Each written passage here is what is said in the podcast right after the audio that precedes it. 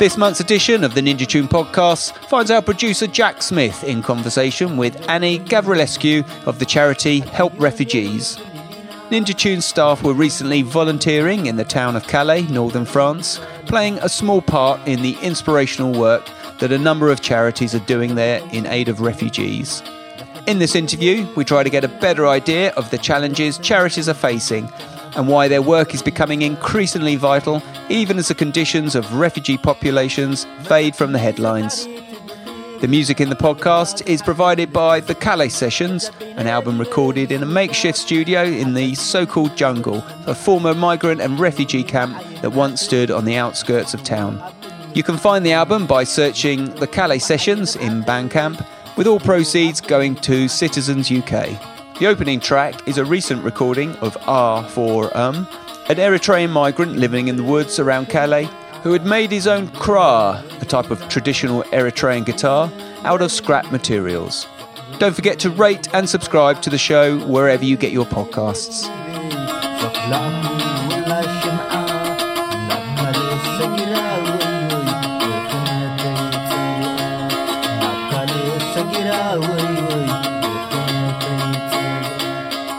So, um, Annie of Help Refugees, thank you so much for joining us. Thanks for having me. Recently, we came, a bunch of Ninja Tune staff came to visit your warehouse in Calais, where you guys are doing some pretty incredible work. Um, what do you consider the mission statement of Help Refugees, and uh, whereabouts are you active on the ground?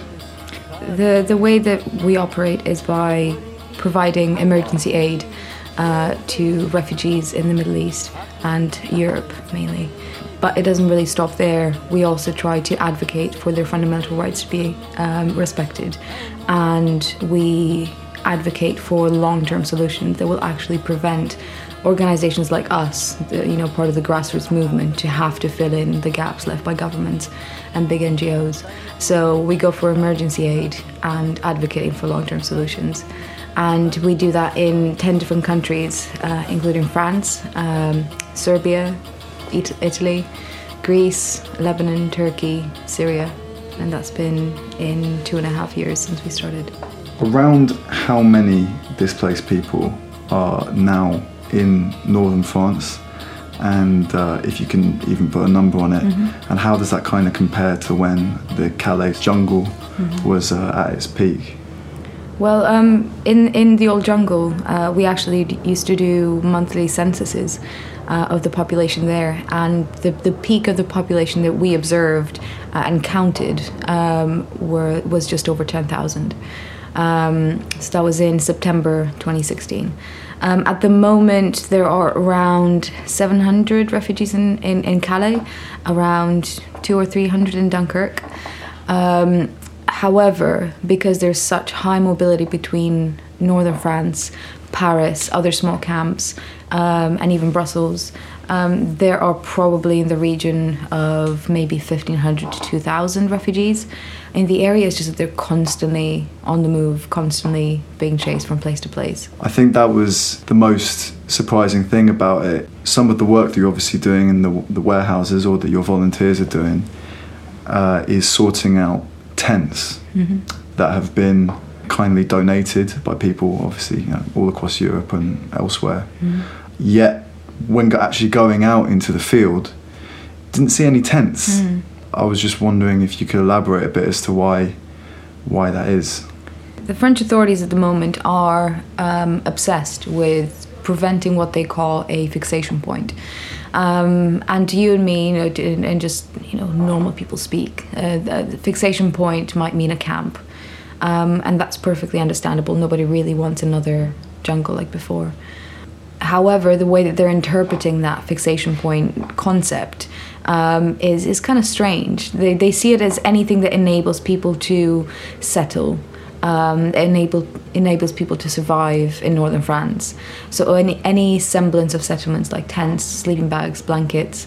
Um, and even last year in, in March, the, the local mayor actually essentially criminalized the distribution of food uh, to refugees in the area um, using the exact same excuse. Um, and when they uh, banned the distribution of food, you know, it was it was absolute chaos. One volunteer got arrested. Um, and that's just kind of symptomatic of, of how much the authorities want to prevent any kind of settlement in the area. There's uh, a lot of intimidation. There's constant confiscation and destruction of property. It's it's relentless. You mentioned another charity mm-hmm. um, that operates out of your warehouse in Calais.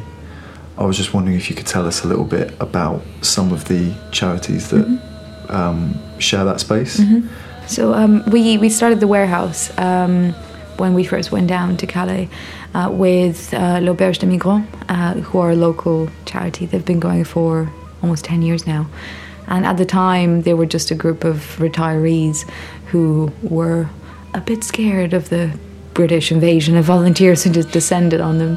Um, but since then, um, so many other other organizations have joined us like the Refugee Community Kitchen um, since December 2015, um, who've been providing food for refugees in northern France since then. Every single day, they haven't missed a day of service. Um, then we have the Refugee Info Bus, who um, empower people with technology and they let them charge their phones and have Wi Fi to call home and give them um, information about asylum routes in the UK and France. Um, then we have the Refugee Youth Service, who are leading our child protection team uh, with a legal advisor and a social worker, trying to get kids into the child, the child protection system or referring them to the legal routes available to the UK. Um, then we have Utopia 56, another French organization who we share all the distribution work with, and they work in a few um, cities in France and Paris. And then uh, we have the uh, Refugee Women's Centre, who look after women and families and kids in Dunkirk and Calais. And this, uh, more recently, the School Bus Project, who literally have the most beautiful double decker bus. And it provides a sort of safe space for people to just be with each other. Um, they have lessons um, on the on the second floor, and yeah, that's our big happy family.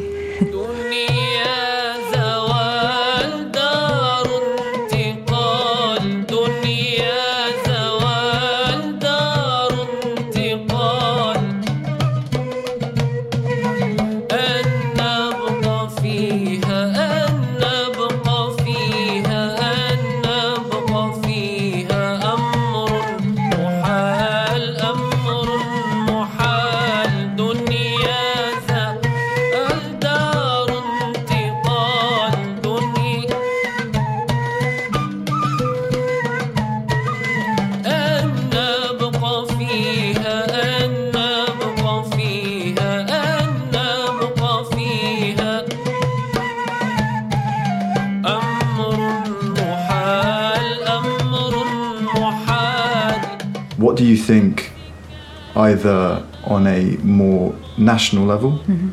or local level, authorities could be doing to, to make this work easier? Mm. Uh, well, first of all, on the distribution of food, when President Macron came to Calais, um, he gave this hour long speech. Um, and part of that, uh, he announced that the state would take charge of the distribution of meals um, in the region. That was a surprise to everybody, including his own staff, uh, which is why we actually think that he made a mistake in saying that, and now they're all scrambling to kind of make it happen. Um, but until and unless that happens, um, it's Refugee Community Kitchen who are still making two and a half meals, two and a half thousand meals every single day, um, and they're the only source of food for refugees in northern France still at this point, um, and they, they operate from, from our warehouse in Calais even if it's a mistake, that is a sign that perhaps the state is actually able and might at some point be willing to take responsibility for um, for the refugee situation in northern France. Um, the problem is, of course, that the situation in Calais means that there have been refugees and migrants in the area for over 20 years. Um, clearly, their strategy of deterrence is not working. They were using a strategy of deterrence when the jungle was there, and they're using one now when there's 800 people It's it's clearly not working. It's just making life hell for those who are there. The the people that come to Calais, you know, come for specific reasons. Um, and uh, trying to deter them in the first place just will never work.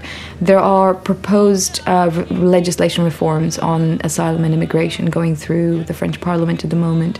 Um, they haven't got support from any side of the argument. The right thing that it's not hard enough on immigrants, um, the academics, uh, immigration lawyers, uh, human rights defenders, NGOs think that it's incredibly damaging uh, to refugees and that it will probably be counterproductive and lead to more people coming to to the uh, to Calais trying to get to the UK. So all in all, I think the one thing that their overall strategy has been missing for the past 20 odd years is any shred of compassion. Um, if you look at Greece, the people are so incredibly welcoming. There are so many more refugees there, and the country itself, economically, is not doing well. And yet, the people are more than able and willing to welcome people into their homes, into their society. It's a, it's a, it's a beautiful thing to see. If the French authorities, or even if the French public spearheaded that and, and learned from, from that, um, maybe that would change things is the way that the Greek government dealing with the crisis any better? And if so, what could other countries in the EU learn from the way that they're dealing with it? Mm. Well, the differ- well, the differences are many. yeah. The main one, I think, perhaps being that um, Calais has been so politicized. It is a political crisis. I, I don't like referring to Calais or even the whole refugee situation um, in Europe as a crisis because that denotes that we cannot deal with it, that we cannot handle it, that we don't have capacity to, to handle it. And that's not true. Um, Europe is more than able um, to, to deal with this number of refugees. Um, it, it's just that our governments are not willing to do it properly um, out of fear that more will come they will attract more instead of actually recognizing how vulnerable people are who have to flee and are looking at us to, to seek refuge.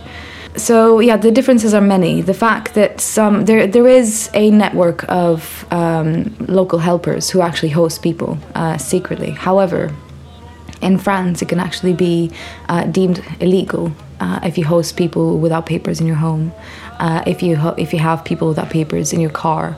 Um, it's called an offense of solidarity. Uh, people have been convicted of that. So the, it is a societal problem in the sense that uh, the authorities are very much driving uh, the public attitudes and the, the public perceptions, and um, they are pushing those who are willing to help into a corner and ostracizing them. I mean, talking of public perception, mm-hmm. in your time working with Help Refugees, have there been any sort of key moments that you could pick out or are kind of at the forefront of your mind where you've seen a sea change in public perception of if we're not calling it a crisis then mm-hmm. the the either an influx of donations mm-hmm. or where you've seen a sort of softening of the rhetoric around it um, I've seen both sides of that coin to be honest um, around the time that Help Refugees started, because we only started in August, September 2015, that was a turning point. Um, it felt like so many people were just tired of seeing people f- having to flee their homes, pouring into Europe. Um, and for for a second, recognize that as yes, a large number of people, but people who needed help and that is when so many uh, volunteers, you know, um, ended up in Calais. That's when Help Refugees started. That's when the grassroots movement um, really, really took um, uh, had momentum. The in terms of influx of people in Calais itself. Um, it was the, the population was just steadily growing at all times from the summer of 2015 to the summer of 2016 there were just so many people um, and all through that winter the the flow of people didn't stop in terms of softening attitudes, I, I think I'm maybe more of a cynic and I can pinpoint a lot more moments, a lot many like many many more moments when the the, the attitudes have actually turned negative.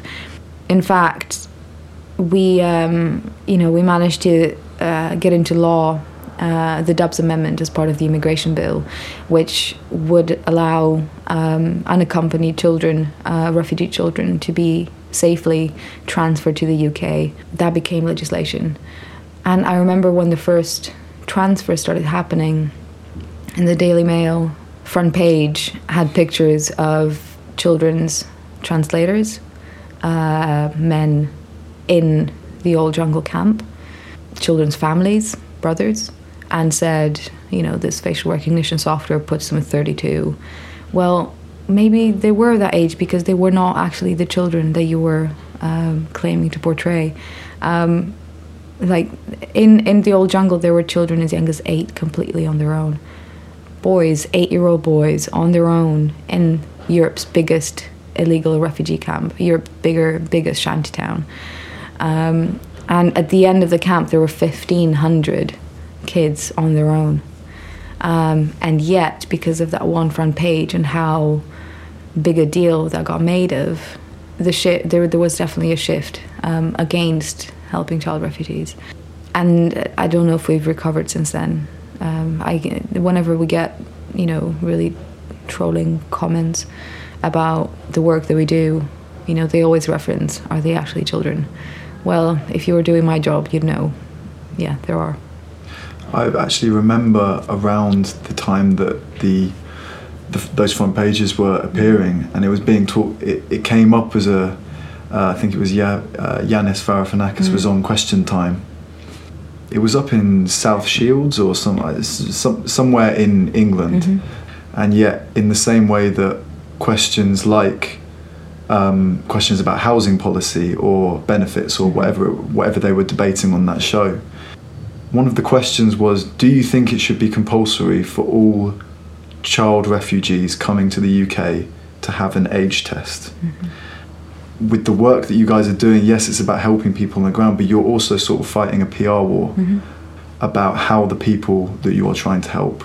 Has there been any pushback from politicians saying, I would love to do something to help, but I'm worried about how it would be perceived within the press? Um, not explicitly, because the, the political figures that are on our side are very vocally on our side, and the people who are not on our side just ignore us or tell us we're wrong. But in terms of the age test, the UK does have an age test, and every child that comes through Calais or any in by any other legal route or informal route, every child will have to be subjected to an age test. And that age test has been demonstrated to be incredibly damaging um, over and over again. There is so much literature, so many studies done from the Refugee Council to grassroots groups um, to academics to psychologists explaining how being tested and prodded and being questioned and being assumed to be a liar is more damaging to uh, the mental health of displaced people, especially underage uh, children, um, then maybe even parts of their journeys or the original reason that they had to flee. It's incredibly damaging because you reach a place of safety and you think you've made it, you think you're finally safe, and then you're just told you're a liar. Um, constantly over and over again by the Home Office. خلقت بکن رازو نیازه مادر مادر مادر. دعا کنه مگم پیشی الله جان.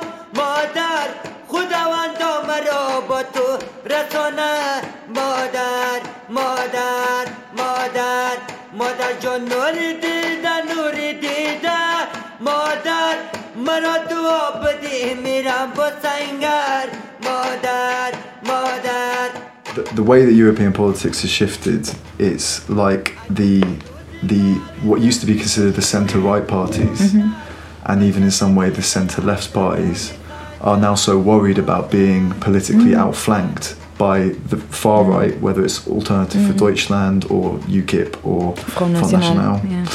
that um, they've almost been bullied mm-hmm. into not kind of ever voting with their conscience. There's definitely a danger that the far right is winning um, by intimidating centrist parties, like you said.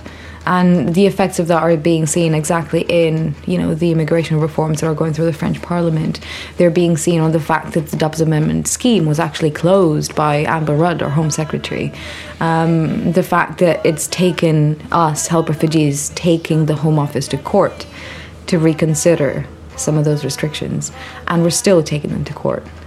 A lot of our listeners might not know a lot about the mm. Dubs Amendment, um, so I was just wondering if you could, you know, give give a small outline of mm-hmm. what it is, mm-hmm. basically what we what we promised mm-hmm. as a mm-hmm. country, what we did, mm-hmm. and what we are now doing mm-hmm. through. Um, so the Dubs Amendment came um, it was it was actually championed by uh, Lord Alfred Dubs, who was a child refugee himself. He was on the Kindertransport in the Second World War, and uh, he was also president of the Refugee Council for many years. And he actually worked out what the UK's fair share of child refugees from Europe would be, considering the fact that in I think 2016, 90,000 uh, child refugees had entered uh, Europe. Um, they were unaccompanied. Um, so he proposed that the UK take uh, 3,000 uh, child refugees without family already in the UK. Um, there is another legal route. Um, um, which is called family reunification under the Dublin III Convention, which allows children to be reunited with their, with their parents or spouses um, or children with their aunts and uncles, etc., or siblings um, across European borders. However, that process itself takes so, so long um, and is so bureaucratic. Um, and it doesn't actually uh, provide a solution for those who don't have any family but are equally or even more vulnerable. The amendment was proposed with that 3,000 number. The government came back and said, we cannot have a number on it, but we will concede that we have to take some. We will have to consult the local authorities on their capacity, uh, which was fair enough. Um, however, the reason that we're now taking the Home Office to court w- was over how they implemented that. Uh, they didn't actually consult Northern Ireland. They didn't really consult Scotland. They didn't really consult Wales. Um, the local councils that they did consult, uh, many of them came back to us when we started the proceedings and told us we didn't know there was a deadline on the consultation. We didn't know which format to send it in, so our numbers were not being counted. And a Freedom of Information Act request showed that over 1,000 spaces at the time that we started the proceedings were still unfilled so it went from what the public assumed would be 3,000. Uh, that didn't happen. They made a promise of 3,000 children and vulnerable people from the region, you know, the, the uh, sort of Lebanon, Jordan, Syria region would be taken. That hasn't happened either, but, you know, we'll get on that later. And so far, around 220 children have been transferred, pretty much all of them, with a handful of exceptions, during the demolition of the Calais jungle. And that only happened um, because they were so scared, because they were so, they had been shamed into it.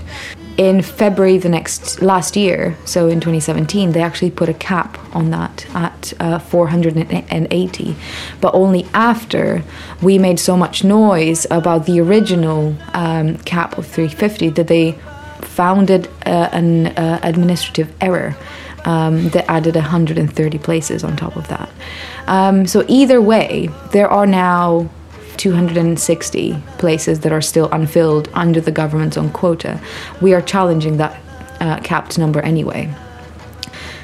The problem with that was that the eligibility deadline for the Dubs Amendment was the, the date of the EU Turkey deal, which was the 20th of March 2016.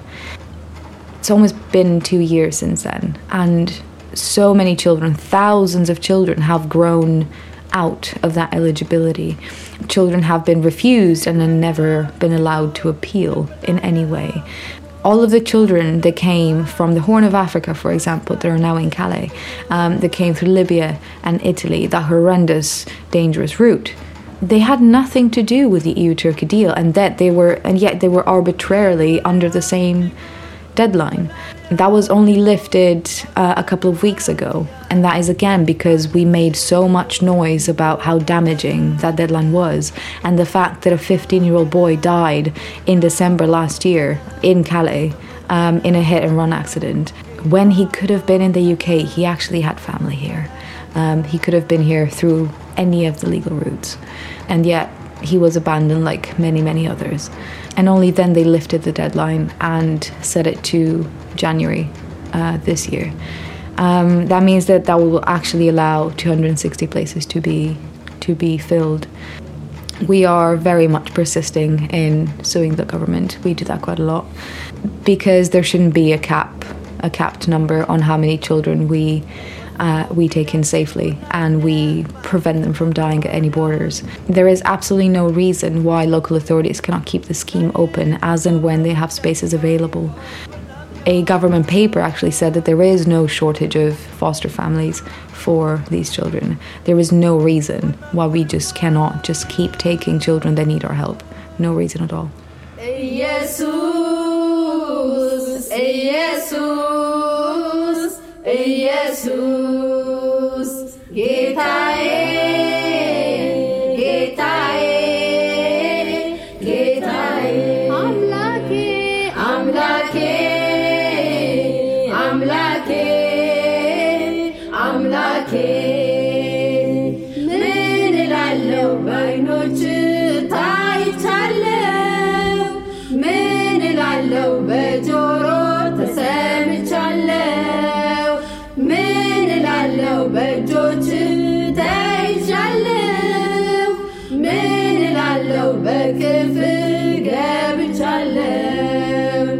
Is the UK government doing its fair share, and how does it compare to other countries that have similar schemes?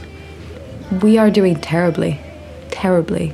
Um, the UN actually um, essentially sent a message to the Home Secretary um, telling her that we need to double our quota of vulnerable people that we take um, that are taken through the, the UNHCR legal route from, from the region or from their um, countries of origin um, we are so behind our quotas.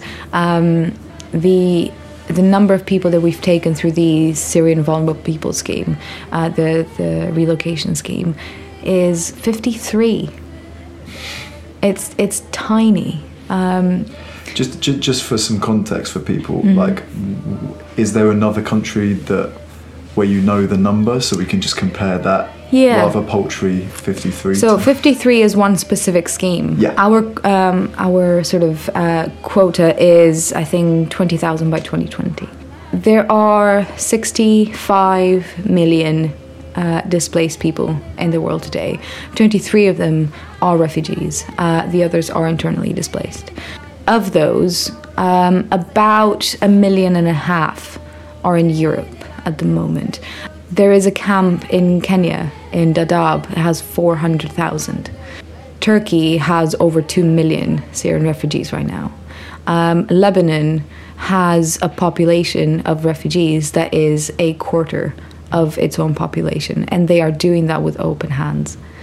Europe and the UK are actually helping a minuscule number of these refugees who need help and the number of displaced people that need help.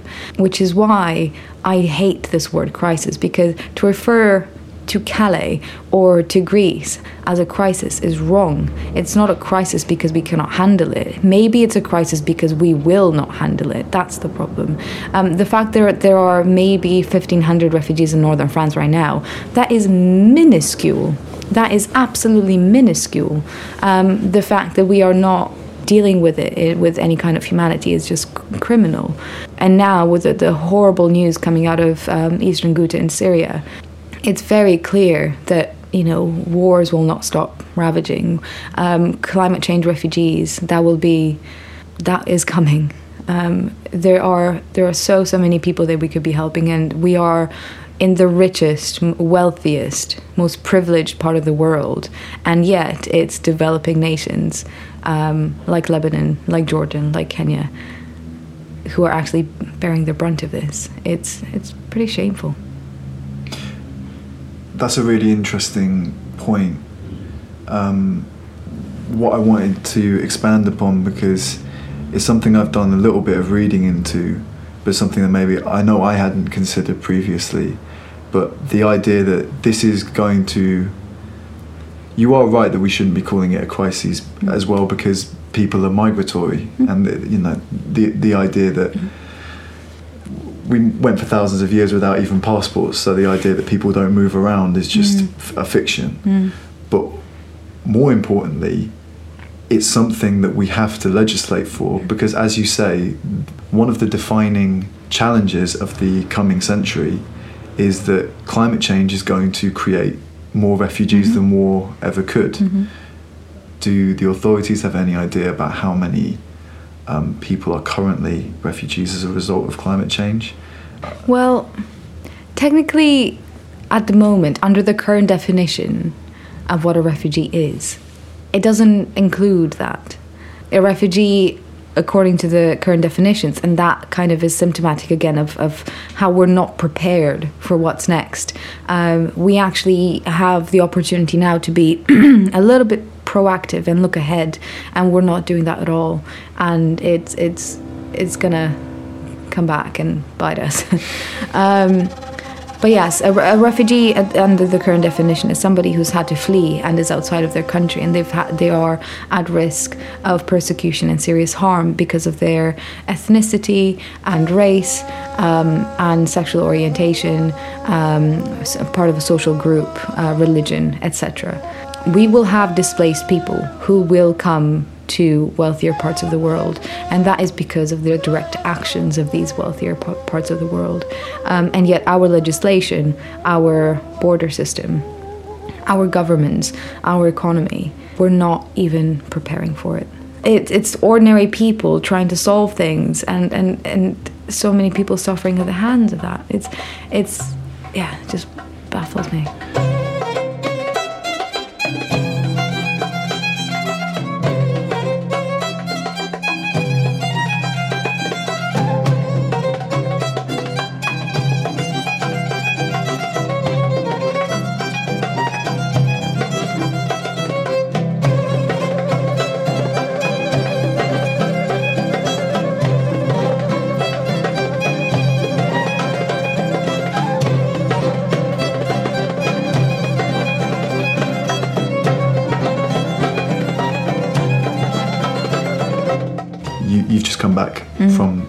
Warehouse in Calais.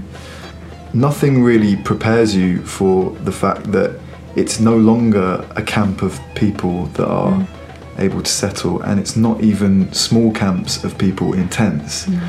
The problem is actually that there are thousands of people sleeping on the streets. Mm-hmm. In the woods. Like, In the woods. the the help that you're providing isn't really to give these people quality of life. Hmm. It's to give them the most basic level of uh, quality of life that Yeah. um, that anyone would expect. We get accused quite often, actually, um, of the fact that we are attracting people to Calais, the fact that we are enabling them to stay there for longer.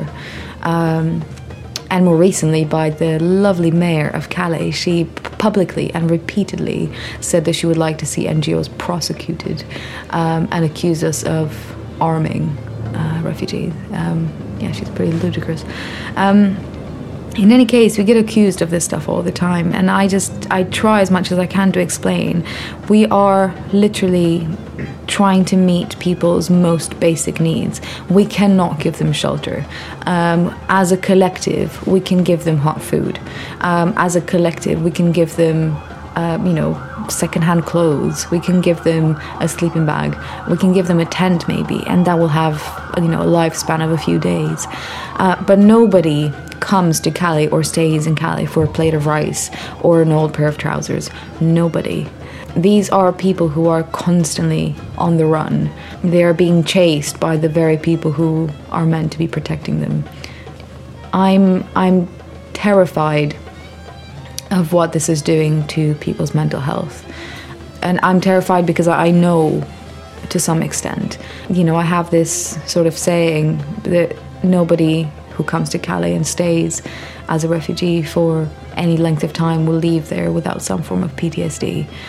And that is because to a few people, Calais is almost the almost the end of the road, and the end is so close, and yet it's one of those places where the neglect and abuse from authorities is so un- unbelievably and unexpectedly common um, that it really breaks people. Um, if you meet them and you stay with them for a while, you see them deteriorate. Um, I ha- had a friend who was um, was a child uh, when he finally made it to the UK um, and turned 18 while in the care of the state. He had been abandoned by the Home Office during the whole chaos of the demolition of the jungle. And he was going through all of those tests and all of those interviews and all that scrutiny with the Home Office. And he ended up taking his own life last year. And that came after a long battle with severe depression, with so much self doubt that he just didn't think he should live anymore. And I'm I'm absolutely terrified of that, what that will do to all of these young people. Um, because they could be 14, 15, 16, 17, they could be 19 or 20. It it will affect them for the rest of their lives. When we recently came to a volunteer in the camp, we being a uh, select group of Ninja Tune staff, there was a incident that had happened mm-hmm. very recently where a young boy had um, been blinded in one eye mm-hmm. um, in an incident involving the Calais authorities. Do you guys have any more details about what is happening with that and how does it kind of link into the wider issue of increasing incidents mm-hmm. of police violence? Um, so what happened with this with this boy was that um, there was a large scale clearance at one of the big distribution points, and uh, we think it was a new company of CRS. They were a bit on edge, and they started shooting tear gas canisters into the crowd, um, both volunteers and refugees. And unfortunately, either a tear gas canister or a rubber bullet hit um, this boy um, in the eye, and he, he lost it. He almost nearly lost his other eye as well. Uh, he had a huge skull fracture. He was he was he's still in hospital and being treated. The the violence in Calais is is pretty relentless. It comes from the police. Um, there are tensions between communities. That's not um, we won't brush over that. It does happen. There are tensions from these smuggling networks. There are just tensions because it's really cold and horrible and people have nothing.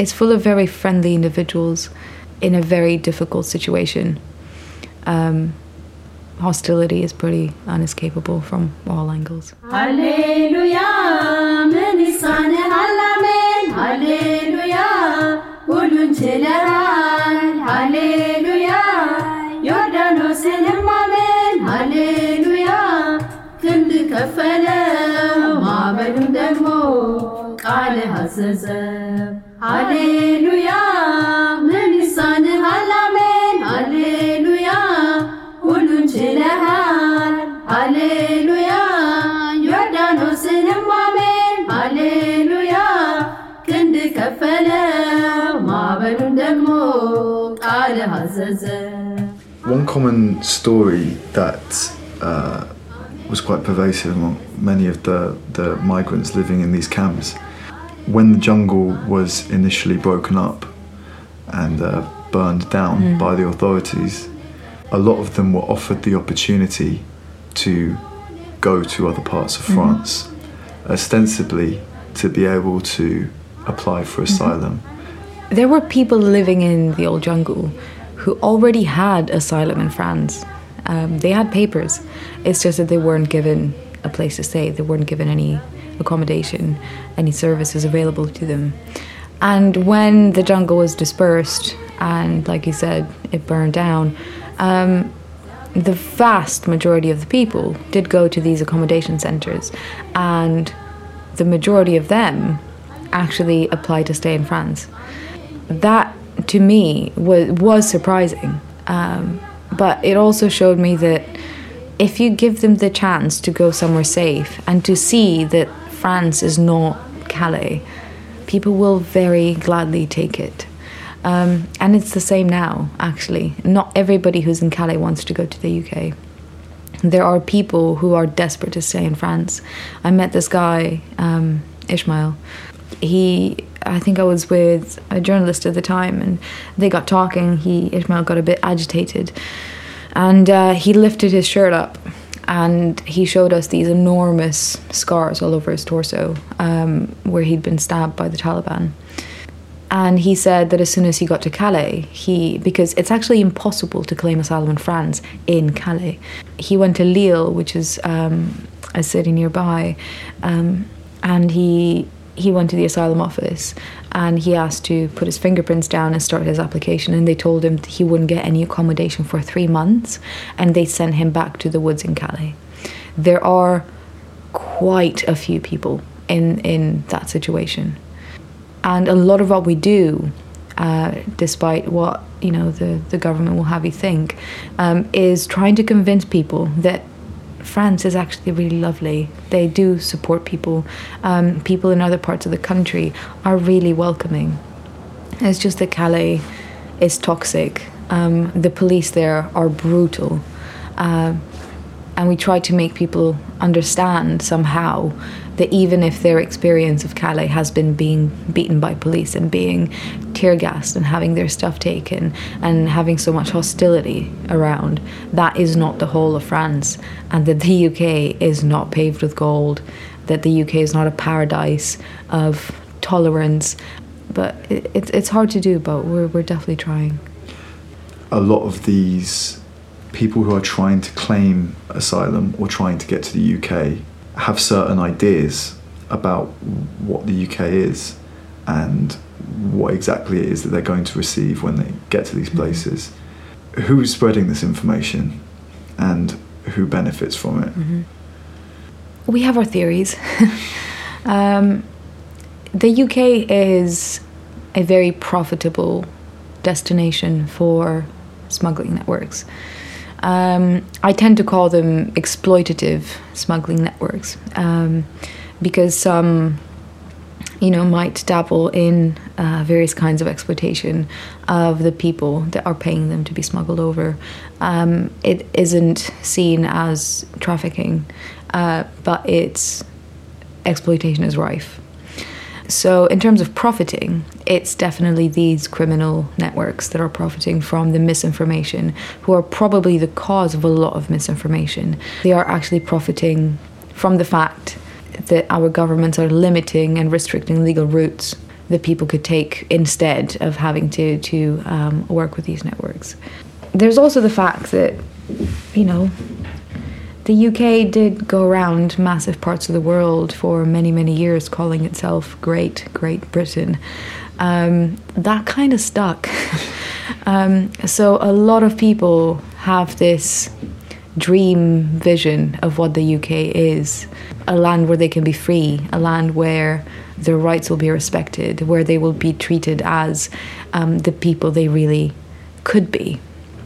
And and obviously that's not that's not really true. Um, I've met quite a few people who, you know, um, they worked with the British Army as um, interpreters in Afghanistan, people who were completely abandoned by them. I've met children whose families, the only thing they, they could tell them when they sent them away, uh, just get to the UK, I hear it's good. And because that's something that their parents told them, they have this sense of duty that they have to. Other people are just they just don't know. Other people have family that they cannot bear to be away from. They have friends who are the only people they have in the world. It's just such a complicated quagmire of of, of everything. I've, I've heard this called as not a refugee crisis but a misinformation crisis. I think there's definitely definitely an element of that. I guess it's in some people's interest to make it seem as if it's unsolvable that the problem is so big mm. that it can only be solved through extreme means, mm. whether that means loosening up laws around how you can treat these people mm. or just hoping that if you treat them badly enough they'll just go back to mm. where they came from that seems to be the preferred method at the moment but it doesn't even have to be that extreme if if we're going to tackle this misinformation crisis um, it can be as simple as actually making accurate official information available to them in their own language so they can make their own informed decisions. These people are intelligent. They have gotten this far. They they should be able to make their own decisions. And yet, because there's just such a blatant lack of information, it's still grassroots groups. There's the the refugee info bus who provides you know Wi-Fi charging and then um, asylum information. It shouldn't be them doing it. Like if you try to find information about how to apply for asylum in France or in the UK on your own, good luck with that. it's it's as simple as that. It's it's it just seems that every avenue possible that our governments could take to make it hard for people to be informed about their rights and have their rights respected is somehow blocked or restricted. What advice would you give to anyone either listening or just someone that has been curious for a long time mm-hmm. about volunteering with a project like this? Mm-hmm. Where can they find you? What skills do you need?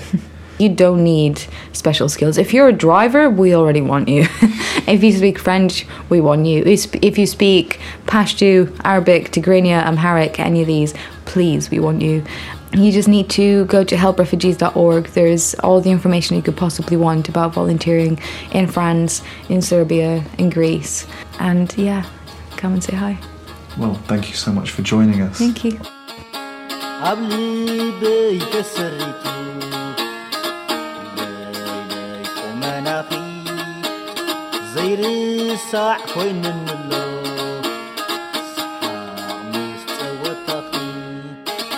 ፈፂመ ተደዊነ ክሓስብ ብፍቕርኺ ኣብ ደም ሰራውሪ ኣትዩ ዘይርሳዕ ወይ ንመልክዕኺ ፈፂመ ተደዊነ ክሓስብ ብፍቕርኺ ኣብ ደም ሰራውሪ ኣትዩ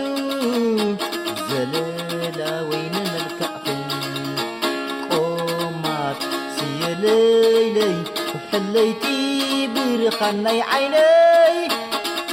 بري بدي بأخس عين برن نقست تلبي قومات سي ليلي حليتي برخاني عيني.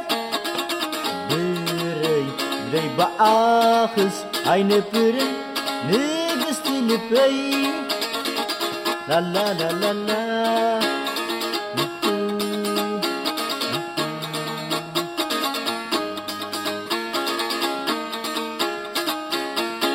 ሰናይ ግዜ ሕልፍናዮ ምስኩነታት ናይ ዓደቦ ፈላልዮ ሙና ድሓር ጭካናት ግድገድቦ መሲልዎም ዳኣምበር መሊስና ዘይንራኽብ መለይ መጻኹኺ ብኺዳን መጋል ፈረስ ገሊበ ካባ ፍቕሪ ደሪበ መለየይ መጻኹኺ ኪዳን ፍቕርን አንግሰብ ቆማት ስየለይለይ ሕለይቲ ብርኻናይ ዓይነይ ብረይ ደይ በዓኽስ ኣይነብርን ንግስቲ ልበይ حليلي حليتي برهني عيني بري دي بأخس عيني برن نقستي لبي أخاي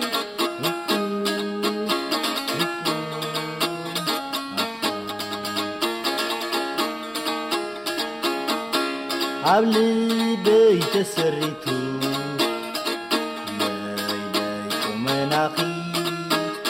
ዘይርሳዕ ኮይኑንሎ ሰሓቕ ምስ ፀወታኺ ፈፂመ ተደዊነ ካሓስብ ፍቕርኺ ኣብ ደም ሰራውሪ ኣትዩ ዘለላይ ወይኒ መልካዕኺ ፈጺመ ተደዊነ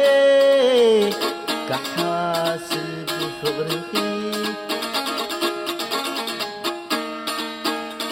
ኣብ ደም ሰራውሪ ኣትዩ ዘለላ ወይኒ መልካዕኺ ቆማት ስየለይለይ ሕለይቲ ብርኻናይ ዓይነይ ብረይ ብለይ በኣኽስ ኣይነብርን ንግስቲ ልበይ